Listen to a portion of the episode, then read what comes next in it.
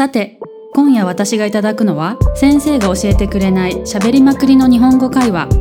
今晚我想来点老师没教的律师闲聊北海道から来ました中ちゃんです。よろしくお願いします。大阪に帰ってきたゆかりんです。よろしくお願いします。よろしくお願いします。お願いします。今日のテーマちょっと重いですよ。私たちにとって。重いですね ちょっと。そう何ですか？今日のテーマは。ちょっとセンシティブなテーマです。えっと卒業後の計画についてはい。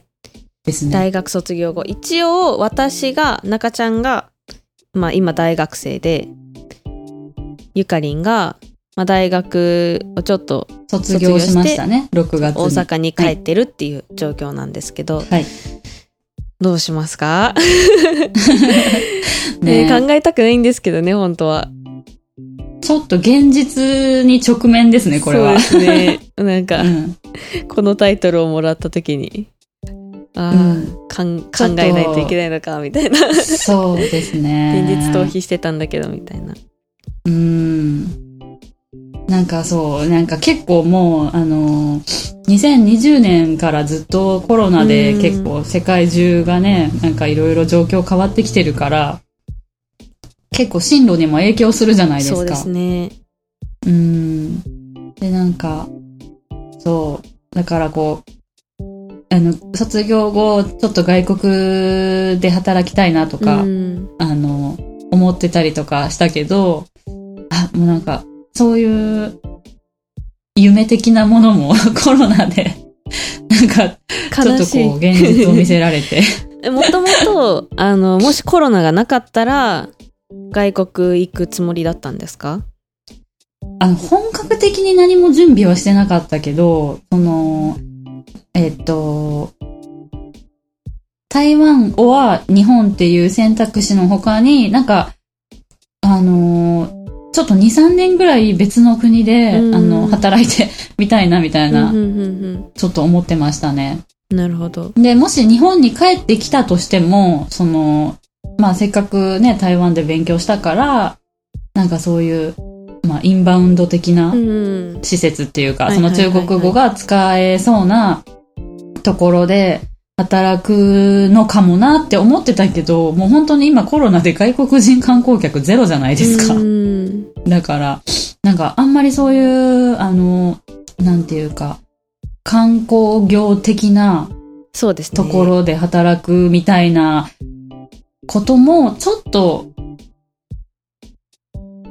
あんまりよろしくないな、みたいななんか中国語 を。使うそのまあオフィスで働くような仕事だったらあるかもしれないですけどそのね、でもオフィス系って多分事務的な作業だと思うんだよね。うんお客さんうんを外国人観光客を相手にするような仕事だったらちょっと今は厳しいかもしれないですよね。そうだと思う。で、なんかそれもいつまでってわからないじゃないですか。なんかね、今年中にそれは全部終わるよとかだったら夢も持てるけど、これがね、あと1年、2年、3年かわからないじゃないじゃないですか。いつコロナが終わるか。ねだからなんかあんまりこう、そういう未来も考えづらいなっていうのがあって。あとはもうコロナがかすごいうん落ち着いてきてももう前みたいにそんなに盛んに国の行き来がうん。あることは分かんないですよねあるかどうかは。わかんない。なんかだから、あの、働く場所とかも、なんか前は別に、あの、なんかやりたい仕事だったら、通勤が時間かかっても別に、なんかやりがいがあればいいなって思ってたけど、なんか、コロナ後は、あ、なんか家から徒歩か自転車で行ける場所がいいなとか、うん 結構考えが割とガラッと変わっちゃいましたね、なんか。なるほど。えうん。どういう中ちゃんはあどんな感じ？どういう仕事つきたいとかあったんですか？どういう系のって。観光業ですか？ああのーうんまあ、そうだね、なんかまあ、地元が大阪だから、まあ大阪の中のそういうインバウンド系のところかなっては思ってた、その時は。なるほどなるほど。うん。中ちゃんはですね。中ちゃんは？ですね。いや私もあんまり決まってはいないんですけど、はい。まあ一応今のところはまあ就活とかちょびっとやってますけど、まあ基本的にはその日本の会社メインでやってます。じゃあ、えっ、と、今中ちゃん台湾にいるじゃないですか。はだから、えっ、と、日本の、日本での就活っていうのは、台湾からオンラインでの就活ですか？あ、そうです、そうです。なんか、それは逆に、まあちょっとコロナでラッキーっていうか、ほとんどの。会社が、その、まあ特に、最初のその簡単なインターンシップとか、企業説明会とかは、もう全然、もっぱらなんていうんですか、ズームとか、あの、オンラインでうん開いてくれるんで、全然もう台湾からでもどこからでも、都都内だろうかに。大阪だろうが、日本全国の企業をどっからでも受けれるんで、それは、まあ正直、といいねラッキーかなって、外国にいる私からは思います。そうだよね。だってコロナ前は、なんか私の同級生とかも、あの、就活のためにいちいち帰国して、そうそうそうそうそう。あの、授業を休んで、もうあのね、飛行機で本当に一泊のために、日本に帰って就活してまた戻ってきてみたいにしてたから、それを思うと、あの、台湾にいながらにしてオンラインで参加できるっていうのはいいね。そうなんですよ。だからまあそれでちょくちょく、まあ探してみたいな。で多分次、夏とか、大きい夏休みとか冬休みかわかんないですけど、帰った時に、まあ、もうちょっと本格的にやってっていう、で帰って、まあ帰ってすぐ入社できるか、10月入社になるか、次の年の4月入社になるかわかんないですけど、まあそれでうん、仕事探せればなっては思ってますけど、働きたくないですでね。それは、それは日本全国だから、まあ、北海道とは限らないってことですか？あ、私、ほ今参加してる就活。あ、そうです、そうです。っていうか、北海道にあんまり帰るつもりがなくって、あそうなんですよ。だからまあ、特に若いうちは、まあ、都会に出て、いろいろ機会がある中で、まあ、お仕事したいなって思ってます。なるほど。ええなんか全然、じゃあ、うん大阪、大阪に就職してくださいよ。いや、大阪も全然ありですよ。なんか、いい会社があれば。そう本当になんか場所で決めてなくて、私。うんうん場所で全然絞れなくて、まあ、あの、普通に都会で、その、まあ一番企業が多いってことで東京とか多めですけど、うん全然、そう、場所にこだわりはないです。なんで、なんなら海外でもいいしっていう。海外ね。うんえ業種とかは、あの、絞ってるんですか？業種は、なんか面接みたいですね。カウンセリングみたいな。オンライン面接。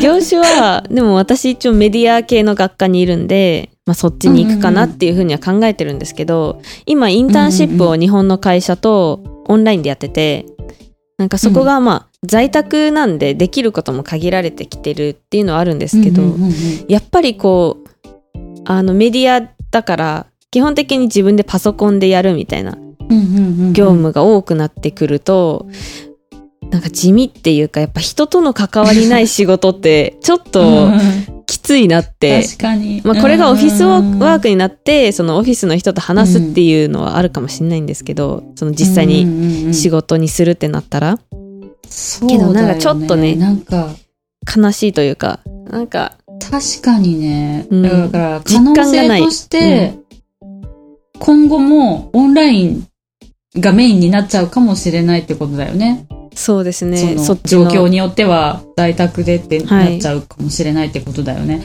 そうなんだよね。だから、なんか私の友達も、あの、就職してすぐに北海道に転勤になったんですよ。えー、で、だから実家を離れて、せっかく北海道に転勤で一人暮らししてるんだけど、でもコロナのせいで在宅なんですよ、ほぼ。うーん。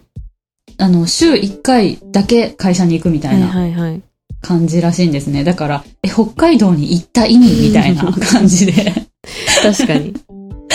そう、なんかあんまり意味がなくなっちゃ、ない、ない、ないっていうか。ーんなんかそうですよね。だからあなんか場所的な問題がそのコロナで、なんかあんまり実際に行く意味がなくなってきちゃって、どういう業種でも在宅になっちゃったりしてきてるから、うん。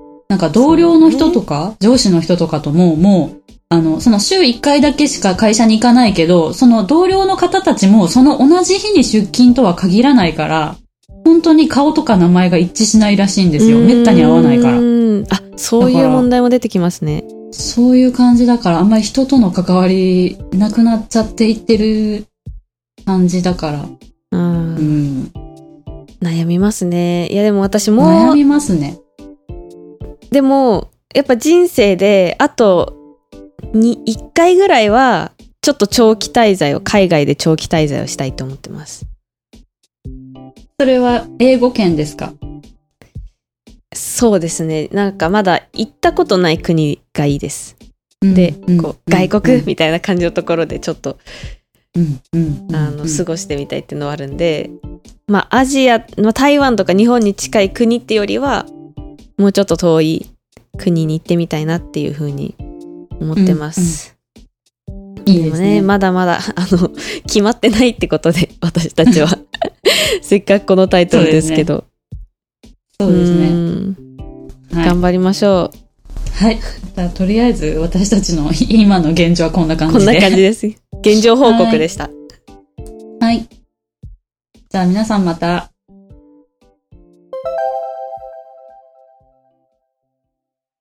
それではさっきの会話の中から問題を出します。質問1。中ちゃんはどんな方法で就職活動に参加しているでしょうか？中ちゃん用什么方式来参加就职活動呢質問2。ゆかりんはコロナ後仕事探しの場所をどこに変えましたか？ゆかりん在疫情发现后变成在哪里找工作呢今回の会話は聞き取れましたか？次回もぜひ聞きたい、日本語を話せるようになりたい。という方はチャンネルの購読もお忘れなく。如果想要用自然的日文聊天的话，请记得订阅逃离日语留声机哦。